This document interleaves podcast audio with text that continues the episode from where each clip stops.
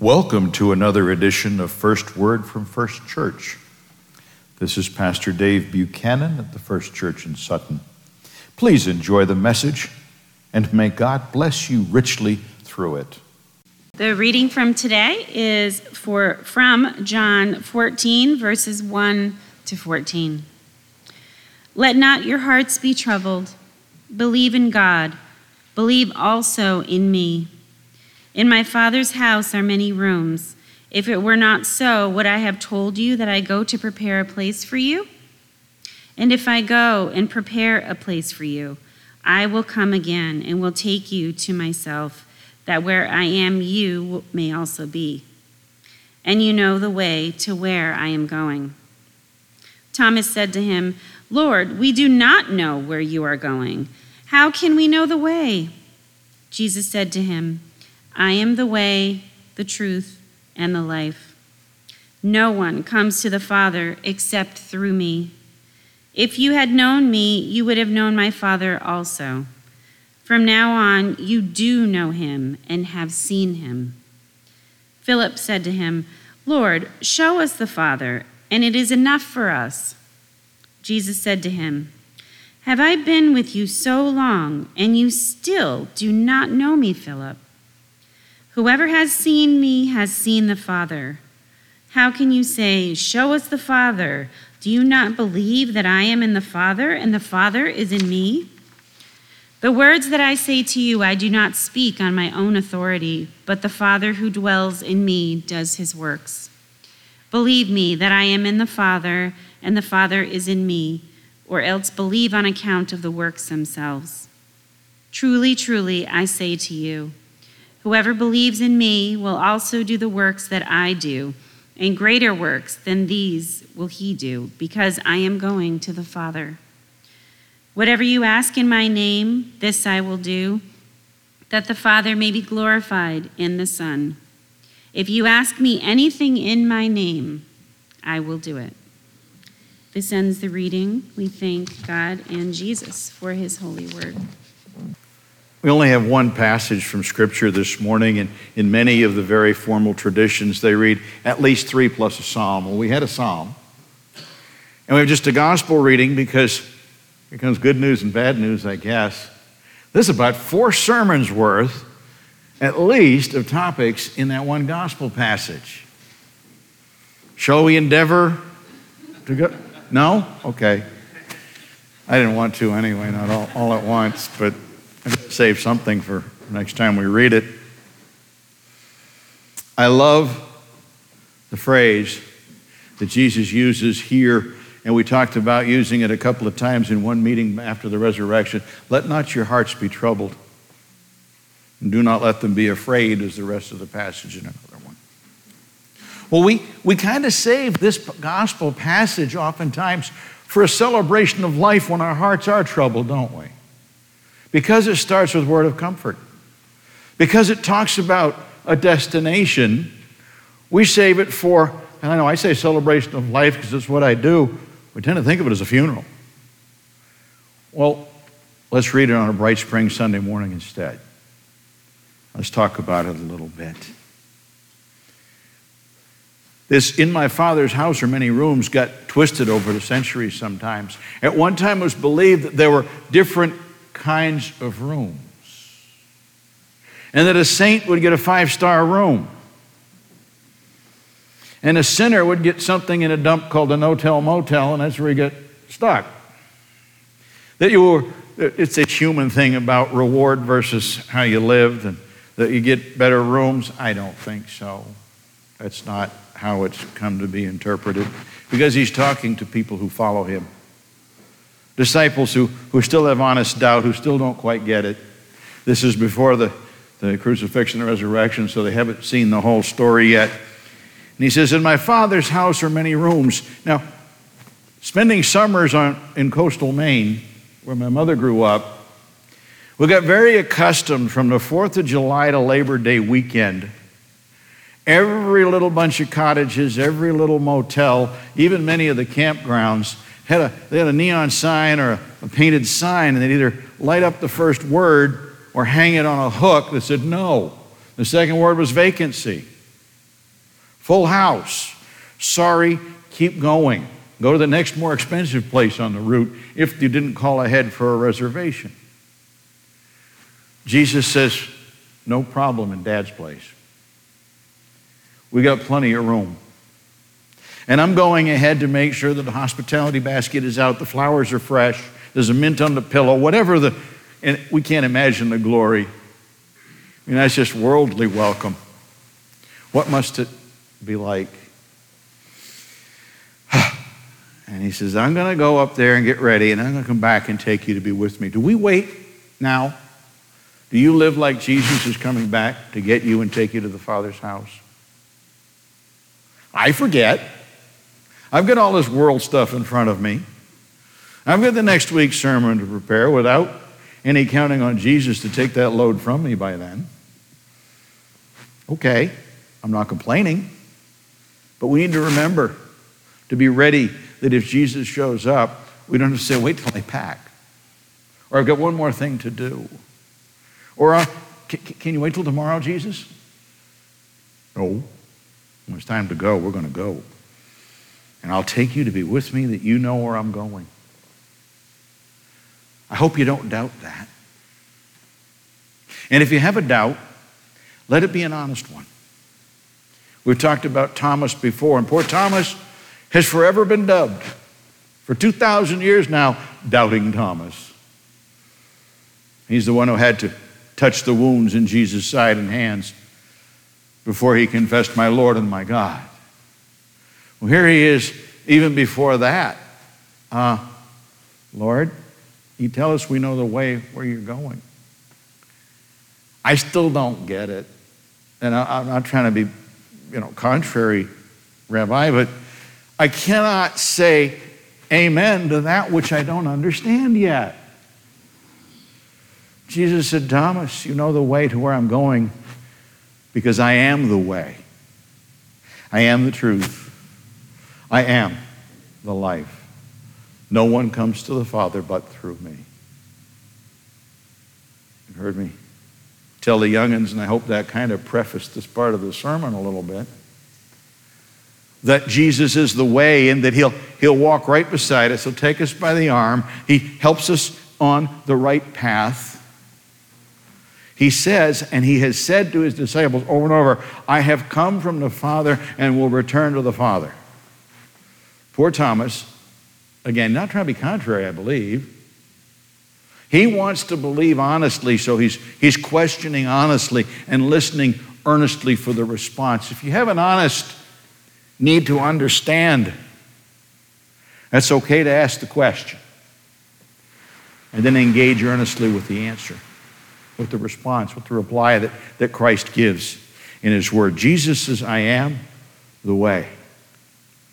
Before there was ecclesia, the church, before there was the name Christianity, before we were called Protestants in Speyer, Germany in the 16th century, before all that, those who followed Christ were simply called followers of the way with a capital W. And there would have been a long philosophy in the world. The Greeks called it the different spheres of development. We call it the way, a path, but a development in God, a development in Christ, preparing us for this heavenly room. And here's an intriguing thought to which we don't know the answer yet. Will it stop when we move in? Will we be suddenly be so completed and so perfected that we're ready to sing God's praise for 10,000 years? Or is there more? I'd like to think there's more of that. Maybe my human frailty, I don't know. But when the time has come, I look forward to finding out. I'm not going to rush that process. But when the time comes, I want to find out. Jesus says, I am the way to get there, I am the path.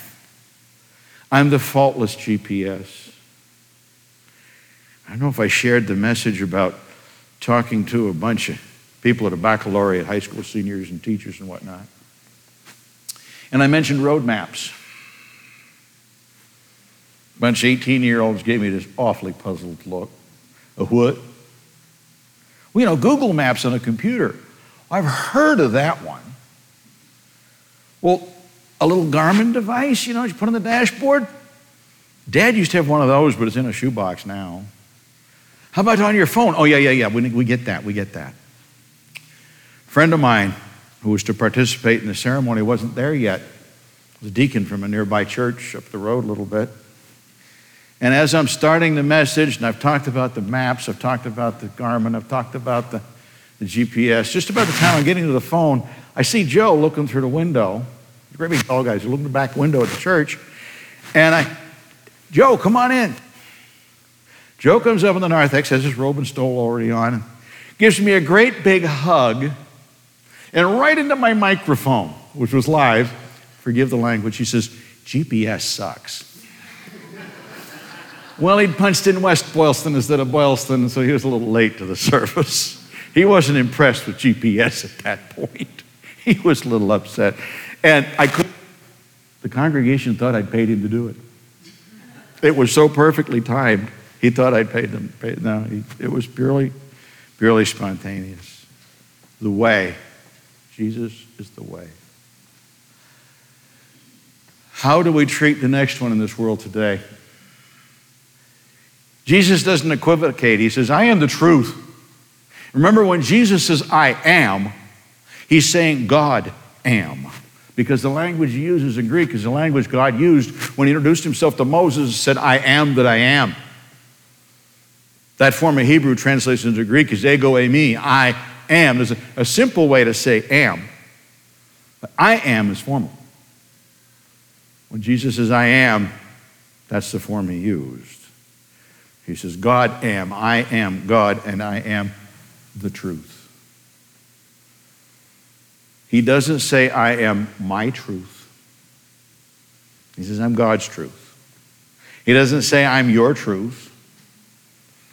And we may believe something that is true, but it is not our believing it that makes it true. Listen to that carefully. When you're talking to somebody, say, Well, this is the truth. I don't believe that, so it's not true for me.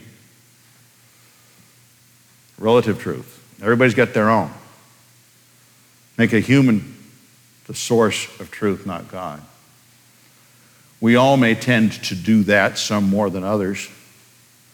But when Jesus says, I am the truth, he doesn't say, I might be my truth, I'm not yours. He says, I am the truth. Period. I'm a landmark. I'm something you can survey from and measure life from. I'm a, a festpunkt. I'm a, a fixed point I work now with a, a civil engineer. We get all these survey maps from a very experienced engineer who lives around the corner from here, by the way. Did some work on the steeple of this church. We don't see him Sunday mornings, but he's a friend. And uh, he knows the value of different survey points from which to measure a piece of property. They, they have differing quality. If you can find a fixed benchmark, something that is anchored to bedrock, with a specially surveyed in elevation and all the other measurements that go with it, then he can survey that property with great confidence. We can survey our way, we can survey what we are to believe is truth from a fixed benchmark, a very fixed landmark point. That is Jesus Christ. We need to test all worldly truth against his and as I say, what we believe may be true, but it's not because we believe it that it is true. I hope we believe it because it is true and not try to make believe truth in itself. Does that sound too complicated? If I convoluted the words too much, somebody says, Well, I believe this. Okay. That does not, or you tell someone something, I don't believe that. I'm sorry, but your credulity does not affect the veracity of what I said. It's true or it's not by a higher standard than me or you. And Jesus says, I am the standard for truth. And then that he offers us more. I am the life. Zoe, eh, they call it in Greek, but I am the life. More than just the, the fact that I can breathe and my heart pumps that circulates the, the oxygen and some of it gets to the brain to some good effect. More than that, He gives a meaning to life. He can restore life. He fits us for the room that He's going ahead to prepare and whatever awaits us there. We can't imagine. John tried in the Revelation to describe it, but he was stuck with human language. He only reflected the glory of what we see now, as Paul said, dimly in a mirror, but at the fullness of time in Christ, we will see clearly with our own glorified, restored eyes. And we will live in the Father's house with Jesus as a guide, the way to get there. Jesus, the truth of this world and the next. Jesus and the life that gives meaning to the life we have now. To love God, to love neighbor, to serve God by serving neighbor in that love, by taking good care of one another and helping preach and teach the gospel. That we show others the way that is Jesus Christ the truth that is Jesus Christ, that they can have the life that is Jesus Christ and have their, their name on a reservation, on a room in the Father's house. Jesus Christ tells us very clearly I am the way and the truth and the life. Thanks be to God. Amen and amen. Thank you for having joined us for First Word from First Church. We pray that God has blessed you in some way, in His way, through the message that we have just shared with you. Please join us again. May the Lord bless you and keep you. May the Lord make His face to shine upon you and be gracious to you. May the Lord lift up His countenance over you and give you peace. Amen and amen.